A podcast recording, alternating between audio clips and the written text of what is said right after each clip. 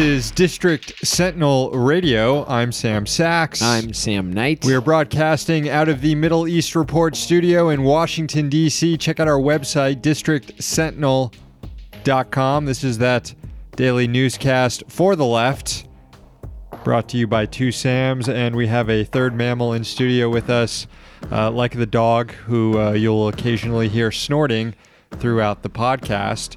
Leica here, excited about. Uh, about Mike Gravel as well.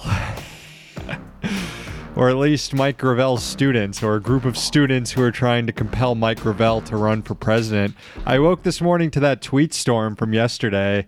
Uh, Mike Gravel jumping in, or people trying to encourage Mike Gravel to jump in, doing a hell of a job.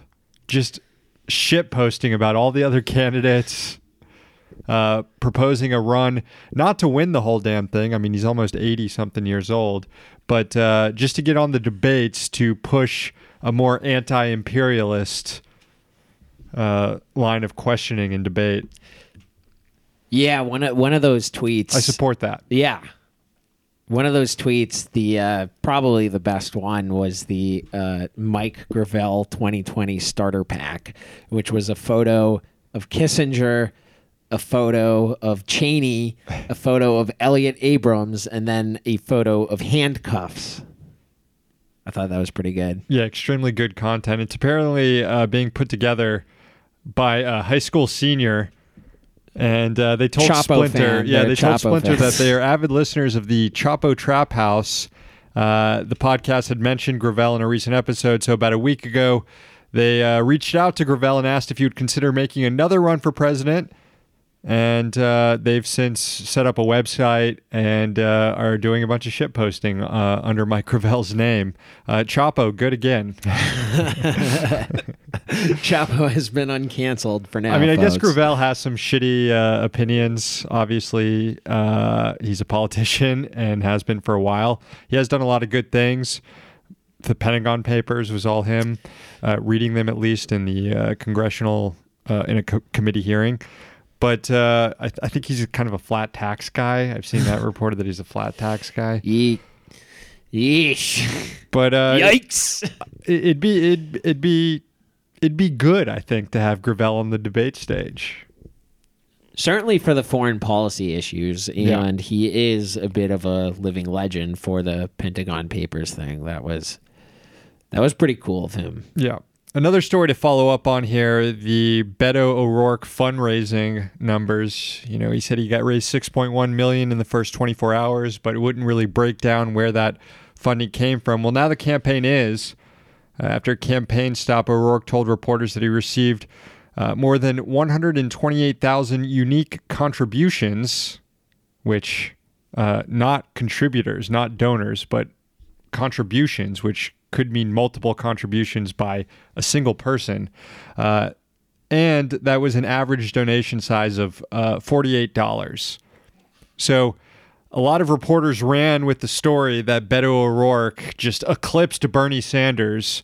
And it's true, he raised 200,000 more dollars than Bernie in the first 24 hours, but Bernie has more than 100,000 donors more than Beto, and who knows, even even more than that potentially, considering how this campaign is uh, talking about contributions rather than donors. But Yeah, I, I guess I I'd was- rather have the hundred thousand extra donors who can keep donating money to me than have the two hundred thousand dollars that'll be spent pretty fucking quick. Well, I was wrong that O'Rourke's uh, donor base did not consist solely of a few thousand maxed out. I guess that uh, New York donors. State rep on Twitter was wrong too. Yeah. But it will be interesting in a month to see how many people have maxed out, if any, on uh, Beto, yeah. or or just uh, what what kind of huge four digit uh, contributions he was getting. I I think the the uh, yeah we were a little wrong, but not really that wrong. I, I'm And not going to concede anything until I see the actual FEC data. True. And I would only concede something in the context of Beto fans conceding that the haul was not as impressive as initially advertised. And that was itself obvious at the time because they w- refused to release these numbers. And they're still fudging it, as you said. Yeah. All right. It's Wednesday, March 20th, 2019. Here's the news. Marco Rubio met today with Haitian President Jovenel Moise. The, this comes Uh-oh. weeks after Rubio met with the country's foreign minister, Bocchit Edmond. Uh, a week after the first meeting, armed U.S. mercenaries were arrested by Haitian law enforcement at the country's central bank. They were whisked back to the U.S. without being charged. This is all happening amid a corruption scandal in Haiti involving oil money from Venezuela, the Trump administration maneuvering to get Haiti to support regime change operations to oust Venezuelan President Nicolas Maduro. Amid all this, Haiti has been rocked by street protests in, we- in recent weeks as people demand to know where the oil money went amid government imposed austerity measures and why their government is backing the U.S. coup in Venezuela. Senator Rubio today said this of his meeting with the Haitian president on Twitter, quote, thanked President Moise for his support on Venezuela and spoke about exploring opportunities to partner on economic development and stopping drug trafficking. Uh, that's that sounds even more ominous. I wonder what other world leaders, when they see Rubio begging on Twitter for uh, members of the Venezuelan military to defect, it's not too late. Just please, please, please defect. You will get immunity, as the real that? President Guaido has said, he, and he is definitely the real president, as evidenced by my multiple meltdowns at CNN when they don't declare him the real president. Uh, in other news, a, a report by The Intercept shed more light on what those U.S. mercenaries in Haiti were actually doing, trying to move $80 million for President Moise so he could hide the money from political rivals in the government. Basically, trying to rob a bank. Right. Amid this political crisis in Haiti, Prime Minister Jean Henri Céant has become a critic of President Moise, and Céant would assume power if the president were to resign. Obviously, for more on this, I would say check out our interview uh, with Jake Johnson from CEPR and uh, the Haiti Reconstruction Watch blog. He did a lot of uh, reporting on this, and we just And then read the interview. Intercept article. Yeah, and read the Intercept article. You'll get a, a full story on what's going on there. And apologies if I uh, butchered the names there. Yesterday, we reported on the autocracy developing at the Department of the Interior, which, according to a report from the watchdog group Public Employees for Environmental Responsibility, is currently being run by eight staffers, none of which have been confirmed by the Senate.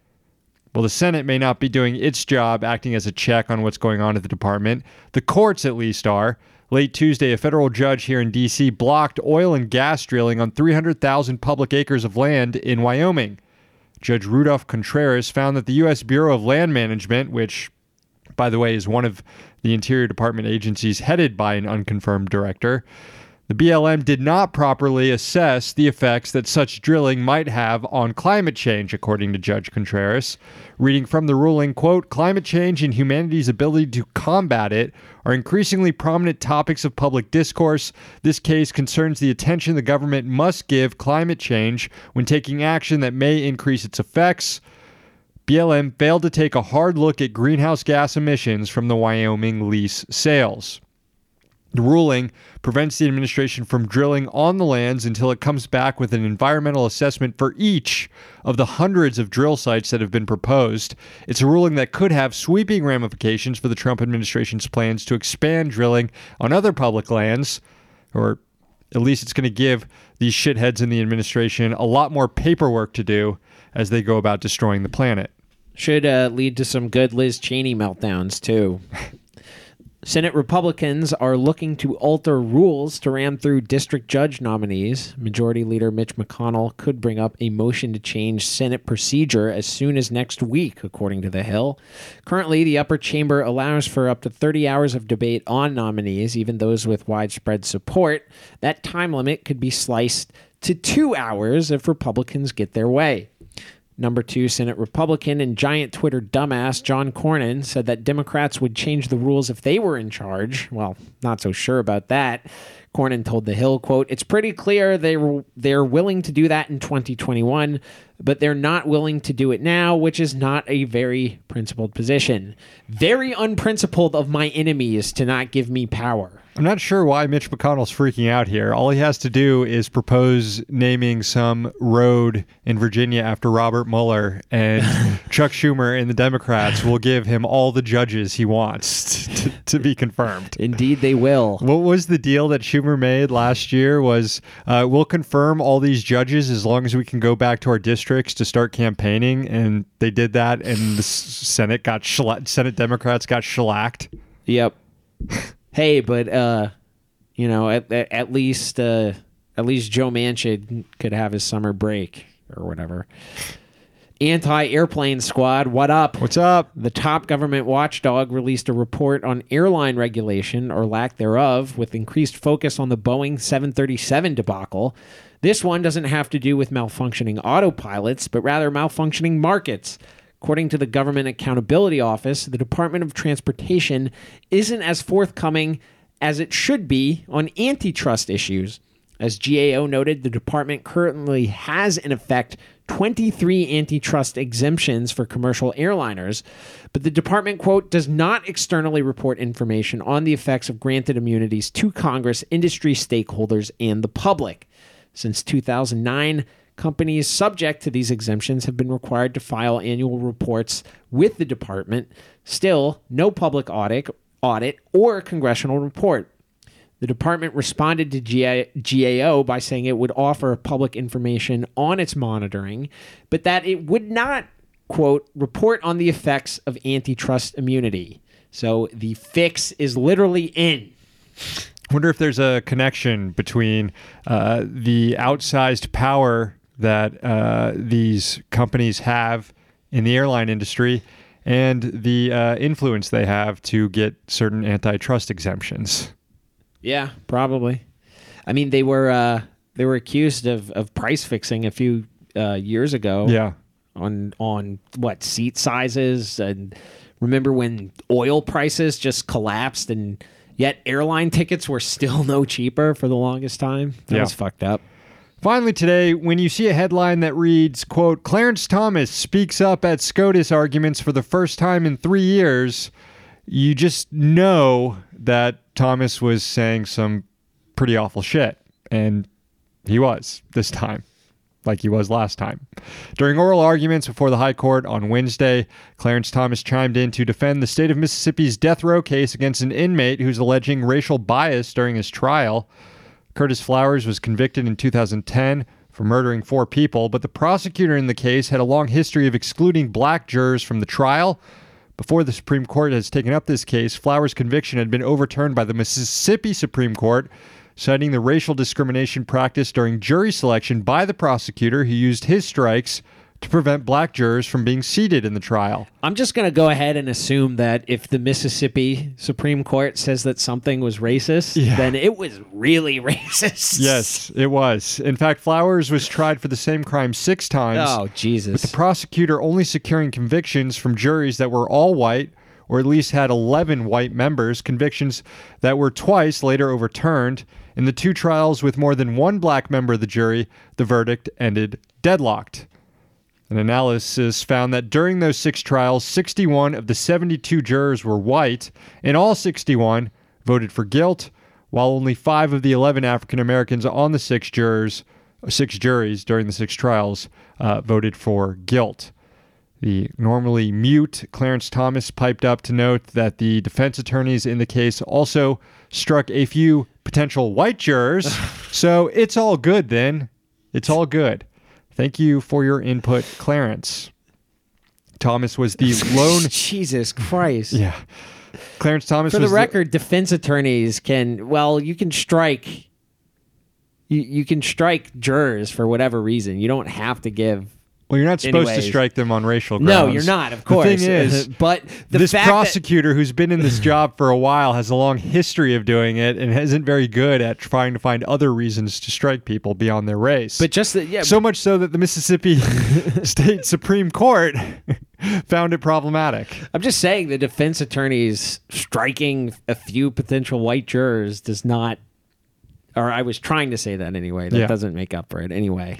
Clarence Thomas was the lone dissent in a similar case three years ago when the High Court found that there was racial bias during jury selection that tainted a separate defendant's conviction.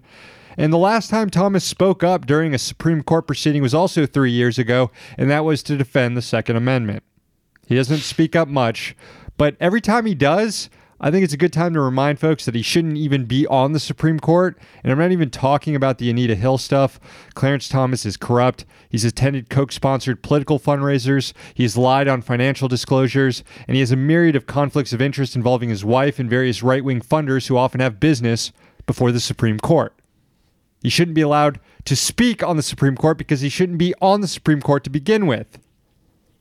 And there's been a lot of uh, good, good, excuse you, Leica. there's been a lot of good talk lately from presidential candidates about packing the Supreme Court, and I 100% agree that right now would be a great time to pack the Supreme Court. But it's also a good time to impeach Clarence Thomas and impeach Brett Kavanaugh while we're at it too. That could solve the problem as well. Might be a little easier too. Uh, impe- the threshold for impeachment is pretty high, but I it would certainly be just as satisfying. Yeah. All right. On that, we're going to end the show for today. Thank you for listening. For more content like this, subscribe at patreon.com slash district sentinel.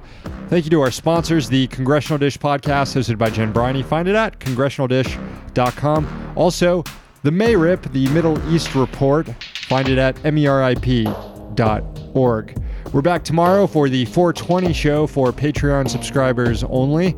It's the uh, live stream of the news newscast. It starts at 4:20 Eastern Time. Tune in. Until then, we're here in DC, so you don't have to be.